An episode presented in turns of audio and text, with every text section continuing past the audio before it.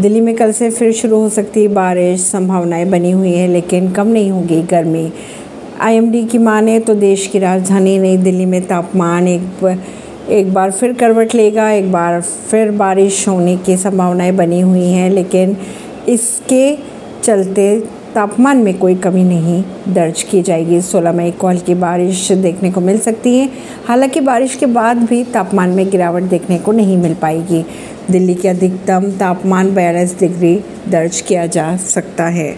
बिना बताए दफ्तर छोड़ा, फ़ोन स्विच ऑफ़ किया, आईएएस अफसर को मिला नोटिस। दिल्ली सरकार ने सर्विसेज़ विभाग के सचिव आईएएस आशीष मोरे को नोटिस जारी कर दिया है। उन पर बिना बताए दफ्तर छोड़ने और फ़ोन ना रिसीव करके उसे स्विच ऑफ़ कर लेने के संगीन आरोप लगाए हैं। सरकार ने उनसे चौबीस घंटे के अंदर जवाब मांगा। हाईकोर्ट ने जमानत देने से किया इनकार। सुप्रीम कोर्ट पहुँचे। सत्येंद्र जैन एक साल से हैं जेल में बंद। ऐसी ही खबरों को जानने के लिए जुड़े रहिए जनता सरिश्ता पॉडकास्ट से। परवीन दिल्ली से